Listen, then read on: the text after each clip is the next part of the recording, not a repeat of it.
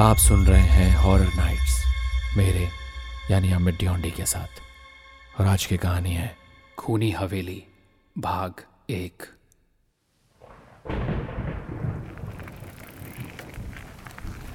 Raghavan cycle से अपने गाँव की ओर जा रहा था कि अचानक बारिश बहुत ज़ोर से होने लगी। बारिश को देखकर राघवन को ऐसा लग रहा था कि यह बारिश हाल फ़िलहाल नहीं थमने वाली। अचानक राघवन की नज़र एक हवेली पर पड़ी। बरसात से बचने के लिए राघवन तुरंत उस हवेली के नज़दीक पहुँच गया। मगर हवेली के आसपास सन्नाटा देखकर राघवन का मूड खराब हो गया और खुद को बारिश में फंसा हुआ देख राघवन बड़बड़ाते हुए खुद से बोला, यार, कहाँ फंस गया आज? राघवन ने इतना ही कहा था कि अचानक पीछे से उसके कंधे पर किसी ने हाथ रखा। अपने कंधे पर किसी के हाथ रखने से राघवन पूरी तरह से घबरा गया था। उसने बड़ी फुर्ती से पीछे की ओर पलट कर देखा तो उसके सामने एक बहुत ही सुंदर स्त्री खड़ी थी। राघवन ने देखा कि उस स्त्री ने बहुत महँगी और कीमती साड़ी पहनी हुई थी, और उसने पुराने ज़माने के सोने के कीमती जेवर भी पहन रखे थे। राघवन उसे हैरानी से देखने लगा। अपनी ओर इस तरह देखता देख, उस स्त्री ने बड़े ही रहस्यमय अंदाज में मुस्कुराते हुए राघवन से कहा, बारिश तेज़ है। तुम चाहो तो मेरी हवेली में रुक सकते हो। जब बारिश बंद हो जाए, तब चले जाना। राघवन उस स्त्री की बात सुनकर कुछ सोचते हुए बोला आ, अभी कुछ सेकंड पहले जब मैं यहाँ खड़ा था तब तो आप यहाँ नहीं थी। उस वक्त मैं तुम्हें अपनी हवेली के दरवाजे से खड़ी होकर देख रही थी। राघवन ने जैसी हवेली के दरवाजे पर नज़र डाली तो उसने देखा कि हवेली का दरवाज़ा खुला हुआ था। अचानक बारिश और तेज़ होने लगी और भयंकर तरीके से बिजली कड़कड़ाने लगी। आ, शायद आप सही कहती हैं। मुझे रुक जाना चाहिए। इतना कहकर राघवन उस स्त्री के साथ हवेली के अंदर चला गया। लेकिन उसके अंदर जाते ही दरवाज़ा अपने आप बंद हो गया और एक जोरदार चीख हवेली में गूंज गई।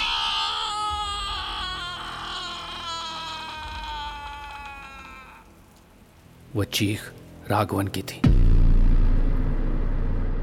इस घटना के कुछ घंटों बाद अर्जुन, राहुल, रिया और दिव्या कॉलेज में एक साथ पढ़ते थे। उन सब की आपस में गहरी दोस्ती थी। उन चारों का बहुत दिन से मनाली घूमने का प्लान था और वो आज सुबह ही अपनी कार से मनाली पहुँचे थे। राहुल ने अपने से ही फाइव स्टार होटल में सबके लिए अलग अलग रूम बुक करवा रखे थे। फ्रेश होने के बाद सब अपनी कार से मनाली के एक छोटे से गाँव घूमने चले गए। उस वक्त बारिश हल्की थी। शाम को वापसी में अचानक उनकी कार बीच रास्ते में खराब हो जाती है। और बारिश जोरों से होने लगती है। बारिश को देखकर अर्जुन अपने दोस्तों से कहता है, धत तेरी की, किसी मैकेनिक को बुलाना पड़ेगा यार। यहाँ दूर दूर तक सन्नाटे के सिवाय कुछ नहीं है, मैकेनिक कहाँ मिलेगा?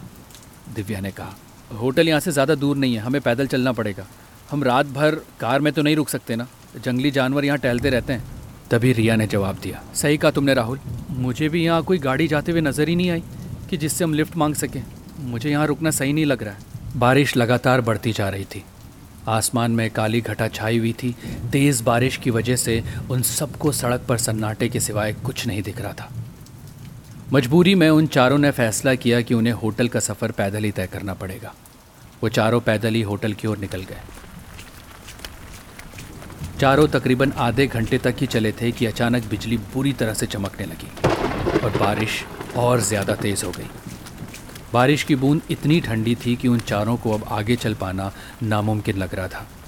तभी अचानक रिया की नज़र जंगल में बनी एक बहुत बड़ी हवेली पर पड़ी। उसने देखा कि हवेली का गेट थोड़ा सा खुला हुआ था। रिया ठंड से कपकपाते हुए अपने दोस्तों से बोलती है मुझे नहीं लगता हम लोग इससे आगे और चल सकते हैं। आसपास कोई बस या कार भी नहीं दिखाई दे रही है।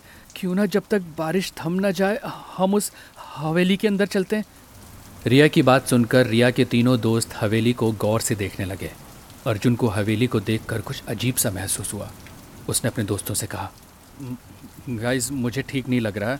इस वीरान जंगल में भला किस बेवकूफ़ ने हवेली बनवाई होगी? फ़िलहाल अगर हम सबने उस हवेली के अंदर पनाह नहीं ली तो हम सब ठंड से ही मर जाएँगे, अर्जुन। वो चारों धीरे धीरे कदमों से उस हवेली के नज़दीक पहुँच गए। उन चारों के कदम हवेली के दरवाजे पर थमी गए थे कि अचानक उनके कानों में किसी स्त्री की आवाज़ टकराई। कौन हो तुम सब? और इस ठंड से भरी बारिश में यहाँ क्या कर रहे हो? उन चारों ने देखा कि उनके सामने एक बेहद सुंदर दिखने वाली स्त्री खड़ी थी, जो उन सबको घूर रही थी। उसने बहुत महँगी साड़ी पहनी थी और उसे देखकर ऐसा मालूम होता था जैसे वो किसी राज घराने के परिवार की महिला हो। राहुल ने ठंड से कपकपाते हुए उस स्त्री को सारी परेशानी बता दी। राहुल की बात सुनकर वो स्त्री रहस्यमय अंदाज में मुस्कुराती हुई बोली हम्म, मेरा नाम रागिनी है और मैं इस हवेली की मालकिन हूँ। तुम बिल्कुल सही जगह आए हो। जब तक बारिश नहीं रुक जाती तुम सब तब तक मेरी हवेली के अंदर रुक सकते हो। इतना कहकर रागिनी अंदर चली गई। उन चारों के पास इसके अलावा और कोई चारा नहीं था मगर उन चारों ने जैसे ही हवेली के अंदर कदम रखा वैसे ही दरवाज़ा अपने आप बंद हो गया। ये देखकर चारों बुरी तरह से घबरा गए। दिव्या रागिनी से घबराते हुए बोली ये दरवाज़ा अपने आप कैसे बंद हो गया? रागिनी ने कहा यह दरवाज़ा ऑटोमेटिक है। ओह अच्छा मैं तो डरी गई थी। रागिनी कुछ देर के लिए वहाँ से चली गई। कुछ देर बाद जब रागिनी आई तो उसके हाथ में कुछ कपड़े थे। वो उन कपड़ों को सोफे पर रखते हुए बोली, तुम सब अपने कपड़े चेंज कर लो। तुम सबके कपड़े बहुत गीले हो गए अगर नहीं बदले तो तुम्हारी तबीयत भी खराब हो जाएगी। दिव्या और रिया दोनों बाथरूम की तरफ़ चली गईं, लेकिन पहले दिव्या अंदर गई और रिया अर्जुन के पास खड़ी हो गई। अचानक उन दोनों के कानों में दिव्या की चीख टकराई। वो सब दिव्या की ओर भागे। उन सबने देखा कि दिव्या बहुत डरी सहमी बाथरूम के बाहर खड़ी हुई थी। राहुल ने घबरा कर दिव्या से कहा क्या, क्या हुआ दिव्या? वो बाथरूम में मैंने हड्डियों का ढेर देखा। और वहाँ इंसानी खोपड़ियाँ भी थी। अचानक रागनी वहाँ आकर कहती है क्या हुआ? अर्जुन ने कहा इसने बाथरूम में हड्डियों का ढेर देखा। राहुल ने तुरंत बाथरूम खोलकर दिखाया लेकिन वहाँ कुछ नहीं था। अरे यहाँ तो कुछ भी नहीं है दिव्या। क्या? नहीं अर्जुन। मेरा यकीन करो, मैंने देखा था, तुम एक बार अच्छे से देखो ना प्लीज़ वहाँ थी बहुत सारी हड्डियाँ। अर्जुन ने भी बाथरूम खोलकर अच्छे से देखा, लेकिन उसे वहाँ कुछ नहीं दिखा। ज़रूर तुम्हें कोई गलत फहमी हुई है, दिव्या, यहाँ कुछ नहीं है। रागिनी मुस्कुराती हुई उन सबसे बोली आप लोग चेंज कर लीजिए, मैं आप सबके लिए चाय लेकर आती हूँ। इतना कहकर रागिनी वहाँ से चली गई। रागिनी के जाते ही दिव्या ने डरते हुए राहुल से कहा, मुझे यहाँ कुछ ठीक नहीं लग रहा है, राहुल। अरे यार दिव्या सुबह होते हम यहाँ से चले जाएँगे बस एक रात की बात है ना। अचानक दिव्या की नज़र सीढ़ियों पर पड़ी जो काफ़ी डरावनी नज़र आ रही थी। वो, वो सीढ़ियाँ देखो वो तुम्हें अजीब नहीं लग रही? ऐसा लग रहा है जैसे सालों से इनकी सफ़ाई नहीं की गई है। तभी रागिनी चाय लेकर वहाँ आ जाती है और सबको एक एक कप चाय का थमा कर खुद वहीं बैठ जाती है। रिया ने रागिनी से पूछा आ, आपका नाम क्या है? और आप यहाँ अकेली रहती हैं क्या? रागिनी ने रहस्यमय अंदाज में कहा, मैंने तुम्हें बताया तो था। मेरा नाम रागिनी है और मैं यहाँ अकेली रहती हूँ, क्योंकि मुझे वीराने और सन्नाटे अच्छे लगते हैं। रागिनी की बात सुनकर चारों दोस्त चौंक गए और चुपचाप चाय पीने लगे। मगर राहुल ने जैसे ही एक घूट चाय का पिया, उसे चाय का स्वाद बड़ा ही अजीब लगा। चाय पर नज़र पड़ते ही उसे उपकाई सी आ गई। उसे ऐसा लगा वो चाय नहीं, जैसे खून पी रहा हो। चाय बिल्कुल खून जैसी लाल थी, लेकिन ताज्जुब की बात यह थी कि सब बड़े आराम से पी रहे थे। राहुल ने कप को साइड में रख दिया। वो कुछ बोलना चाहता था, मगर रागिनी अभी भी उनके सामने बैठी थी। राहुल इधर उधर नज़रें दौड़ाने लगा कि अचानक उसकी नज़र दरवाजे पर खड़ी हुई एक काली परछाई पर पड़ी। उसे देखकर राहुल की सांस गले में अटक गई, लेकिन अचानक वो परछाई गायब हो गई।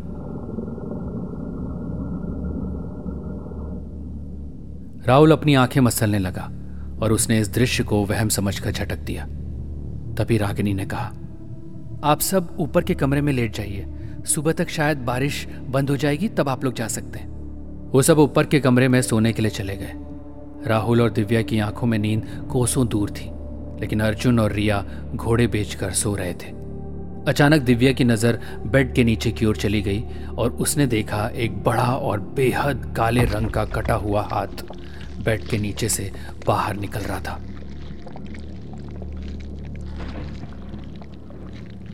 यह देख दिव्या की सांस ही अटक गई और उसकी चीख निकल गई। तीनों दोस्त घबराते हुए उठ गए। क्या, क्या क्या हुआ दिव्या? तुम चिल्लाई क्यों? मैंने बेड के नीचे से दो हाथ देखे निकलते हुए। तभी रिया ने कहा मैं बहुत देर से नोटिस कर रही हूँ गाइस। दिव्या बार बार तो झूठ नहीं बोल सकती ना? अर्जुन प्लीज़ हमें यहाँ से चलना चाहिए। अभी इसी वक्त ये कैसी बच्चों जैसी बातें कर रही हो तुम, रिया। जब कुछ है ही नहीं तो तुम घबरा क्यों रही हो? बाहर बारिश इतनी तेज हो रही है, निकलने का रास्ता भी नहीं है। तभी राहुल ने कहा, अर्जुन, रिया सही कह रही है। मुझे भी चाय की जगह उस प्याले में खून नज़र आया था, लेकिन तुम सब तो उसे बड़े ही चाव से गटक रहे थे। क्या कह रहा है राहुल तू? मुझे तो ऐसा कुछ नहीं लगा। तभी उसी कटे हुए हाथ ने नीचे से अर्जुन के पैर पकड़ लिए। अर्जुन बातें करने में इतना व्यस्त था कि वो देख ही नहीं पाया कि उसका पैर आखिर किसने पकड़ा था। वो बड़बड़ाते हुए बोला अरे यार ये क्या है ये? अर्जुन ने अपना पैर झटका। तभी एक दूसरे कटे हुए हाथ ने अर्जुन का दूसरा पैर भी पकड़ लिया। अर्जुन अब हिल नहीं पा रहा था। ये देख तीनों एक पल के लिए हैरान हो गए। अर्जुन की नज़र जैसी उस कटे हुए हाथों पर पड़ी वो बुरी तरह से घबरा गया। कड़कड़ाती हुई ठंड में उसके शरीर से पसीने की धाराएँ बहने लगी। वो चीखते हुए अपने दोस्तों की ओर देखकर बोला ये ये ये, ये क्या है? ब, ब, ब, बचाओ बचाओ। राहुल ने तुरंत वहाँ रखा हुआ एक पुराना पीतल का फूलदान उठा लिया और ज़ोर से उन हाथों पर मारा। लेकिन अचानक वो हाथ गायब हो गए और वो फूलदान अर्जुन के पैर पर लगा। अर्जुन पूरी तरह दर्द से करा उठा। यहाँ से भागना पड़ेगा अर्जुन। गाइस चलो यहाँ से। अर्जुन लंगड़ाते हुए वहाँ से भागने लगा। वो तीनों दरवाजे से बाहर निकल गए, लेकिन अर्जुन जैसे ही बाहर निकला, अचानक उन्हीं कटे हुए हाथों ने उसे अंदर खींच लिया और दरवाज़ा बंद हो गया। तीनों उस दरवाजे को पीटते हुए खोलने की कोशिश करने लगे, मगर दरवाज़ा नहीं खुला। अंदर से अर्जुन की चीखें गूंज रही थी, और धीरे धीरे उसकी आवाज़ें आनी बंद हो गई। भागो यहाँ से, दिव्या, रिया, भागो। नहीं मैं अर्जुन के बगैर नहीं जाऊँगी। दिव्या और राहुल कुछ सोच ही रहे थे कि अचानक दरवाज़ा खुल गया और वही कटे हाथ रिया को अंदर की तरफ़ खींचने लगे। दिव्या और राहुल रिया का हाथ पकड़कर रिया को बचाने की कोशिश करने लगे, मगर अचानक दिव्या और राहुल का शरीर हवा में उड़ गया। मगर राहुल और दिव्या ने रिया के हाथ नहीं छोड़े। वो दोनों अपने पूरे शरीर की ताकत लगाकर रिया को उन हाथों से छुड़ाने के लिए अपनी ओर खींच रहे थे। मगर उन कटे हुए हाथों ने एक ही झटके में रिया को अंदर की तरफ़ खींच लिया। रिया के हाथ उसके बाजुओं से उखड़ गए। राहुल और दिव्या के हाथों में रिया के कटे हुए हाथ थे। रिया की गर्दन दरवाजे के बाहर ही थी और अचानक एक झटके से दरवाज़ा बंद हो गया और रिया की गर्दन उस दरवाजे पर अटक गई। रिया चिल्ला रही थी, जैसे कोई उसे पीछे से खा रहा था। रिया की चीख पूरी हवेली में गूंज रही थी और अचानक रिया की गर्दन कटकर नीचे आ गिरी। ये देख दिव्या और राहुल के गले से चीख निकल गई। ऐसे ही इंटरेस्टिंग पॉडकास्ट और ऑडियो स्टोरीज के लिए सुनते रहिए ऑडियो पिटारा ऑडियो पिटारा सुनना ज़रूरी है।